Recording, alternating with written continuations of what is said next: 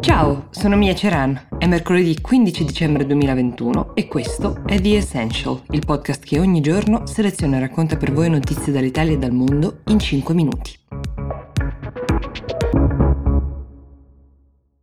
Forse il nome Larry Nasser vi dice qualcosa, ne abbiamo parlato diverse volte qui su The Essential raccontando uno degli scandali sportivi più grandi che gli Stati Uniti abbiano mai conosciuto. Sto parlando di quel dottore della nazionale americana di ginnastica accusato da centinaia di atlete, tra le quali anche la campionessa olimpica Simone Biles, di averle molestate sessualmente. Allo stato attuale l'uomo è in prigione e deve scontare una pena di 360 anni, ma la notizia di giornata è che oltre alla pena inflitta all'uomo che si è macchiato di questo questi crimini arriverà un mega risarcimento economico per le vittime. A pagarlo saranno le istituzioni, tra queste la USA Gymnastics, il Comitato Olimpico e Paralimpico statunitense e le loro compagnie assicurative ovviamente, e pagheranno 380 milioni di dollari che si vanno a sommare ai 500 milioni di dollari già pattuiti con l'altro datore di lavoro Larry Nasser, la Michigan State University. Questo perché tutte le istituzioni che ho citato sono state riconosciute corresponsabili, colpevoli di aver coperto l'uomo nel suo agire, di averlo fatto per tantissimi anni. Questo accordo arriva dopo anni di battaglie legali estenuanti, non è stato facile raggiungerlo, ecco, soprattutto per le vittime che si sono trovate a rivivere l'accaduto, l'hanno dovuto raccontare testimoniando in tribunale. La stessa Biles, che a settembre aveva parlato davanti allo US Senate Committee, aveva detto voglio essere chiara, io do la colpa a Larry Nasser, ma do la colpa anche ad un intero sistema che gli ha permesso di comportarsi così e ha poi citato esplicitamente tutte le istituzioni eh, di cui vi ho fatto il nome poco fa. 380 milioni può sembrarvi una grande cifra, però in realtà non lo è se viene messo intanto in proporzione all'incredibile numero di vittime conclamate, ecco.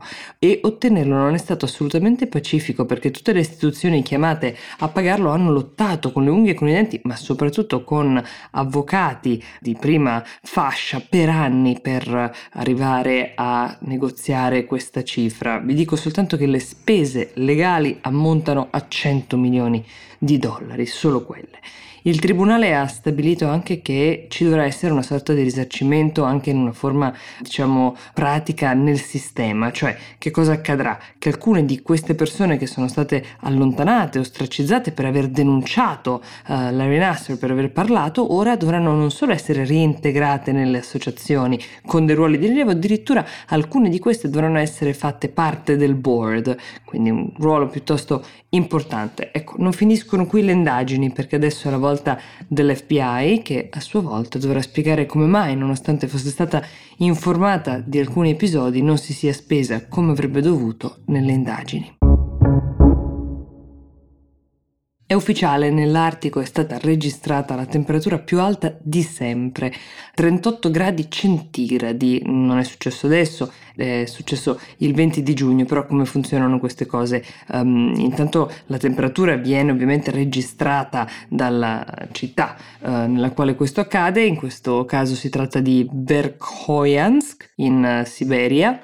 La città riferisce questo dato all'Organizzazione Meteorologica Mondiale, la WMO. Ecco, per il periodo è stata una temperatura di ben 18 gradi superiore alla media di zona. Sono delle temperature accettabili forse per il Mediterraneo, non certo per la zona artica, questo ha spiegato l'Organizzazione Meteorologica Mondiale ed è la prima volta che questa agenzia, che fa parte delle Nazioni Unite, inserisce il circolo polare artico nei suoi archivi di temperature da record dati da un'ondata di calore senza precedenti. E l'anno scorso il caldo torrido che si è unito ai venti della regione ha generato incendi che si sono propagati fino alla Russia del nord, emanando delle quantità piuttosto importanti di carbonio. La conseguenza diretta delle alte temperature siberiche ha portato ad un'ingente perdita di ghiacci che si sono sciolti, sono tutti elementi che contribuiscono ovviamente all'innalzamento del riscaldamento globale, il tutto è causato da cambiamenti nelle proprietà